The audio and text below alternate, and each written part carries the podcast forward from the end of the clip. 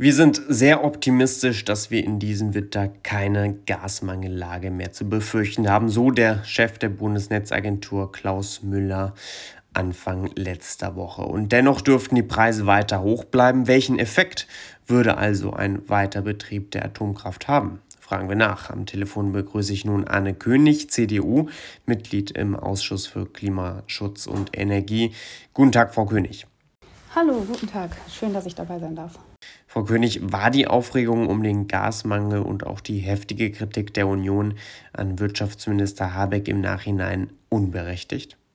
Nein, das war natürlich nicht unberechtigt. Ähm, ich denke, ähm, die Ampelregierung hat mit ihrem Handeln in den vergangenen Wochen und Monaten gezeigt, ähm, dass da manchmal auch mehr Glück als Verstand dabei war. Wir haben einen sehr milden Winter erlebt und die Produktionseinschränkungen in der Industrie, die auch, sage ich mal ganz klar, den Nachteil hatten, dass Wertschöpfung und Arbeitsplätze verloren gegangen sind, sind nicht außer Acht zu lassen. Hinzu kommt, dass die Verbraucherinnen und Verbraucher auch ihren Teil dazu beigetragen haben, indem sie Gas eingespart haben. Und diese Summe aus Dingen, dass Menschen etwas getan haben, aber auch eben das Glück, dass der Winter bis jetzt mild war, ähm, haben dazu geführt, dass äh, wir da mit einigermaßen blauem Auge durchgekommen sind.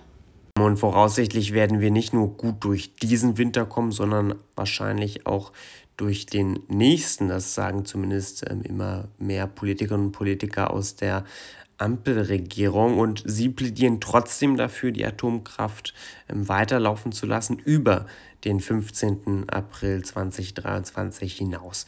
Warum? Ja, der Weiterbetrieb ist seitens der Union gefordert worden, dass es bis mindestens 2024 der Fall sein sollte, um eben gesicherte Leistungen auch als Backup zu haben, eben zu den Zeiten, wenn die erneuerbaren Energien nicht liefern. Und es ist de facto so, dass der Weltklimarat ja auch die Kernenergie als nachhaltige Energie eingestuft hat. Der CO2 Ausstoß ist um den Faktor 10 geringer als bei der Braunkohle, die wir ja jetzt auch wieder verstromen. Und insofern auch Wirtschaftsweise wie die Frau Grimm und andere haben im letzten Jahr dringend empfohlen, die Kernkraft eben nicht abzustellen, weil es geht einfach auch darum, wenn man das Angebot ausweitet, senkt man dadurch auch die Preise. Und ähm, wir alle wissen, der Stromverbrauch wird absehbar nicht sinken. Das hat mit der fortschreitenden E-Mobilität zu tun, weil die Ampel ja auch den Verbrenner am liebsten äh, komplett verbieten möchte und das möglichst schnell. Das hat aber auch mit dem Ausbau von Wärmepumpen zu tun und natürlich auch auch mit der Technik der Elektrolyseure für die Wasserstofferzeugung. Und all diese Dinge führen dazu, dass wir in Zukunft mehr Strom brauchen werden.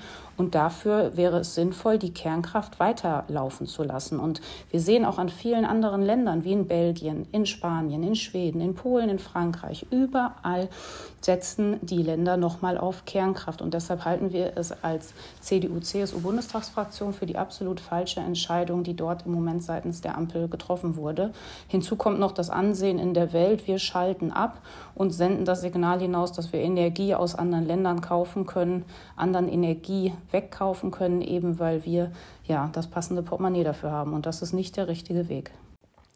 Frau König, viele sind da ja skeptisch, was den genauen Effekt der Atomkraft in diesem Winter ähm, anbelangt. Deswegen möchte ich Sie gerne fragen, ähm, welchen Effekt hat es denn, dass die drei Atomkraftwerke derzeit noch laufen? Ja, wir hätten ähm, unter anderem, wenn man sich den Vergleich auch ansieht zur Braunkohle, einen geringeren CO2-Ausstoß und diese ähm, 10, 10, Millionen Haushalte, die ja eben durch die ähm, äh, Kernkraft mit ähm, Energie versorgt, hätten versorgt werden können, dafür müssen ja jetzt Ersatzenergien beschafft werden. Und ähm, hinzu kommt natürlich, dass die Preise niedrig gehalten werden würden.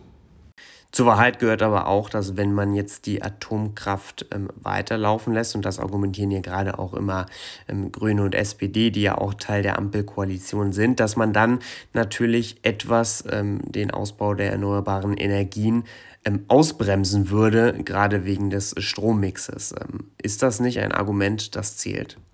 Hm, kann ich ehrlicherweise nicht nachvollziehen, weil ich denke, ähm, ein guter und schneller Ausbau der Erneuerbaren äh, gelingt insbesondere, wenn man als Backup ähm, die Kernenergie dabei hat. Aber es ist natürlich jetzt auch ähm, schwierig. Wir alle wissen, dass ja auch äh, neue Brennstäbe nicht über Nacht geliefert werden können. Die Ampel hat sich entschieden und äh, lässt diesem Weiterbetrieb in diesem Sinne keine Chance. Ich hoffe nur sehr, dass wir das nicht bald bereuen werden. Das heißt, Sie sehen auch ein, dass Deutschland dann am 15. April aus der Kernenergie aussteigt, da es ja gar keine Zeit mehr gibt, um Brennstäbe zu kaufen. Ja, ich ähm, habe die Information, dass es im Januar noch eine Deadline gibt, ähm, wo das möglich wäre. Und grundsätzlich bin ich aber der Meinung, dass wo ein Wille ist, da können auch Brennstäbe bestellt werden. Also es ist ja schon merkwürdig, wenn man sieht, dass in allen anderen Ländern das gar kein Problem ist und wir ähm, machen das an dieser Diskussion aus. Aber ähm, ich denke, ähm, ja, die Kernenergie wäre eine kluge Lösung gewesen. Die Ampel hat sich dagegen entschieden und umso mehr wird sie jetzt unter Druck sein, die Energie aus anderen Quellen herzuholen. Frau König, zum Schluss blicken wir nochmal auf ein anderes Thema, das ja die vergangene Woche sehr bewegt hat. Da haben wir alle die Geschehnisse rund um Lützerath erlebt und viele Politikerinnen und Politiker der Ampelkoalition führen das jetzt zurück auf eine gescheiterte Energiepolitik der vergangenen Jahre. Sehen Sie das ein?